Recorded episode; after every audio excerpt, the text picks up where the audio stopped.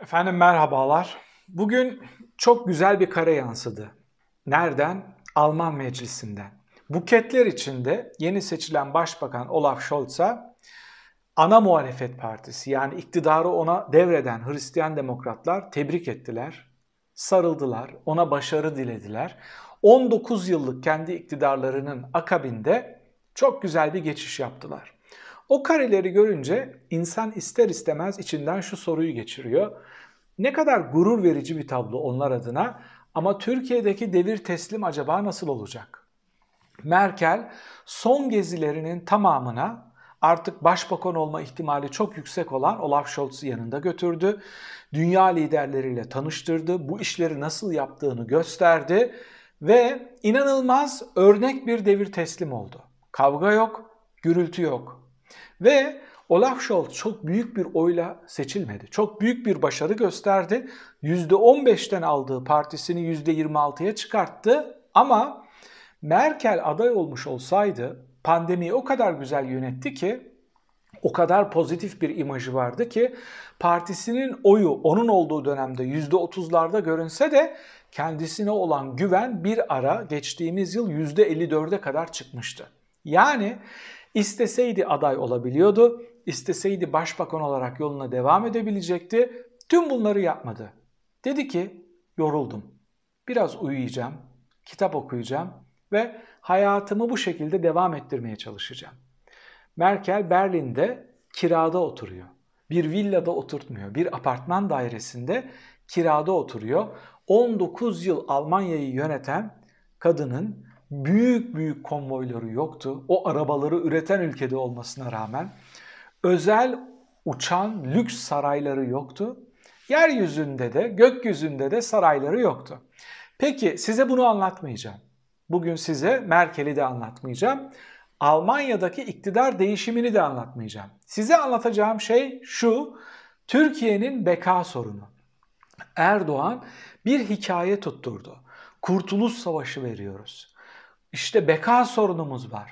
Bu soruları İstanbul seçiminde de soruyordu. Bu önerileri, bu iddiaları İstanbul seçiminde de yapıyordu. İstanbul düşerse Türkiye düşer. Burada beka sorunumuz var. Burayı işte şunlara bunlara devredemeyiz. Halk onu dinlemedi. Şimdi rüzgar çok daha sert esiyor ama Türkiye'nin önündeki soru Erdoğan yenilir mi değil. Erdoğan yenildi. Erdoğan'ın içine düştüğü bataklıktan, içine düştüğü sorunlardan, içine düştüğü iflastan artık çıkma şansı yok. Türkiye'nin önündeki soru şu. Erdoğan bir buket çiçek alıp rakibini e, tebrik edip ona görevi devredebilecek mi? Erdoğan dönemindeki devir teslim nasıl olacak?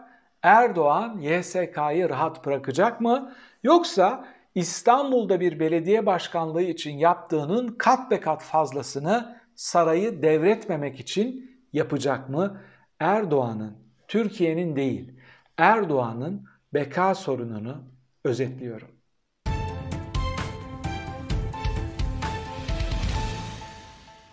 Erdoğan artık 50 artı 1'i bulamıyor. Üst üste koyun, yan yana koyun, toplayın, çıkartın, bölün hatta çarpın. Çıkmıyor. 50 artı 1 çıkmıyor, çıkmayacak. Erdoğan birçok şeyi kaybetti. Tüm kaybettiklerinin tek bir sebebi var.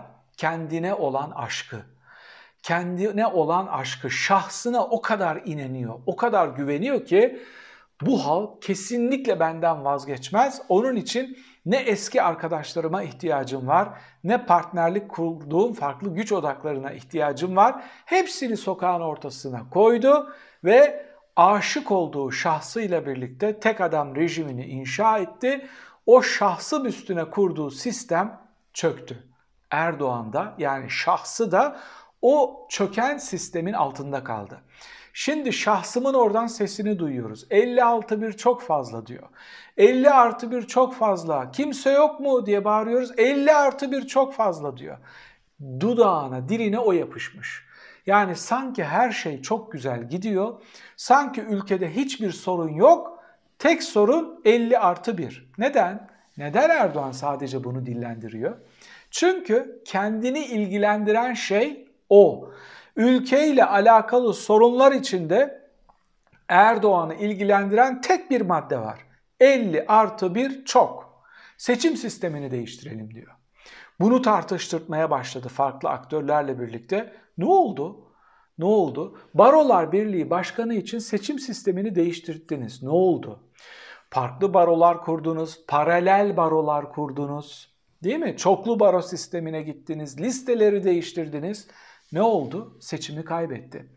Yani halk senin biletini kestiyse, avukatlar senin biletini kestiyse seçim sistemini nasıl değiştirirsem değiştir, masa başında seçimi çalamıyorsan seçilemiyorsun.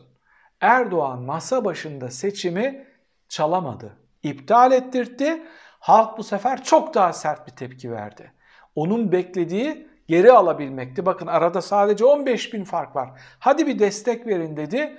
Muhafazakarlar içinde. Hepsi değil. Küçük bir kesim. Oy verenlerin küçük bir 800 bin kişi. Dedi ki bir dakika ben burada yokum. Karşı tarafa geçti. Bir kısmı da sandığa gitmedi.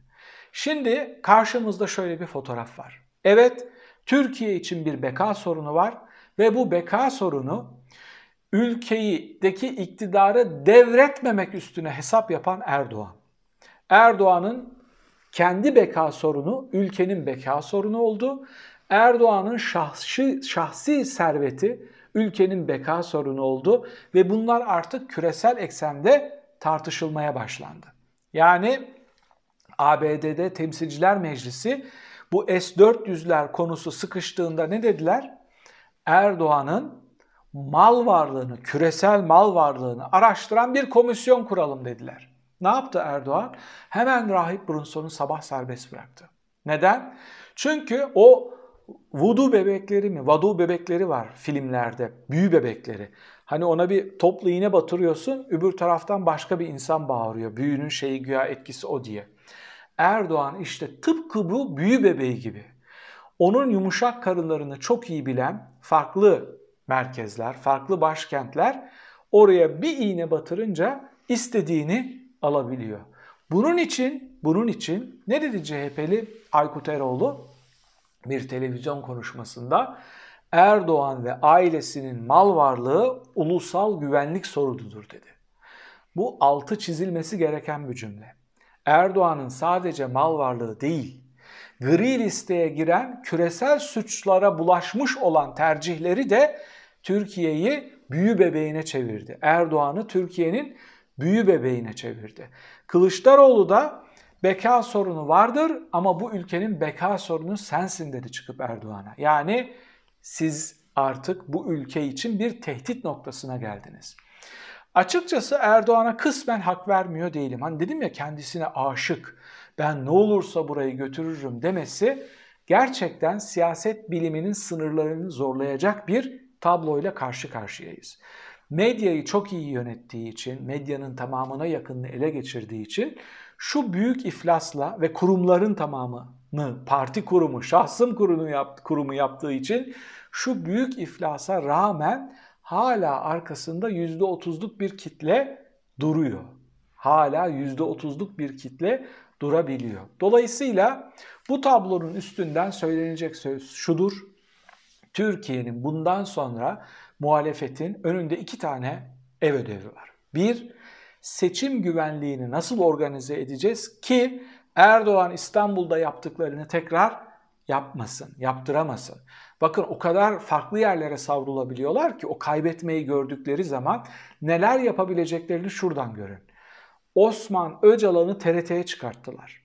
Abdullah Öcalan'a mektup yazdırttılar Kürtleri ikna edebilmek için. Sandığa gitmesin, halkın arzuları orada tecelli etmesin diye.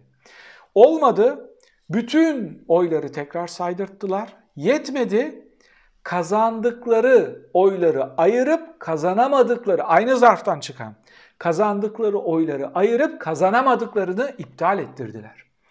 Yani bu korkunç tablo üstünden hepimiz tedirginiz, hepimiz şunu biliyoruz. Herkes saatlerini ona ayarlamış durumda. Erdoğan o akşam için bize ne hazırlıyor? Erdoğan'ın o akşam size hazırladıklarının vuku bulamaması için hali hazırdaki AKP'li seçmeni ikna etmeniz gerekiyor. %30'u görmemeli. %20, %25'in üstüne çıkamamalı. Öyle ezici bir çoğunlukla, öyle güçlü bir adayla seçimi kazanmalısınız ki o akşam farklı bir şey düşünse bile o düşündüğünü yapması için emir vereceği adamların patron buraya kadardı. Yol bitti. Kusura bakma. Benim de çoluk çocuğum var. Sen çoluk çocuğunu koruyup onları yaşatabilmek için bir ülkeyi ateşe atmaya hazırlandığın gibi bizim de geleceğimiz var ve bu ülkenin evlatlarının gözünün içine bakamam ben demesi lazım. Ha yok 15 bin oy, 20 bin oy, 50 bin oy böyle küçük farklarla, küçük şeylerle giderseniz çok çok çok farklı bir yerlere toslayabilirsiniz. Bence muhalefet bunu gördüğü için, özellikle İyi Parti bunu görmeye başladığı için bir şeyler söylemeye başladılar.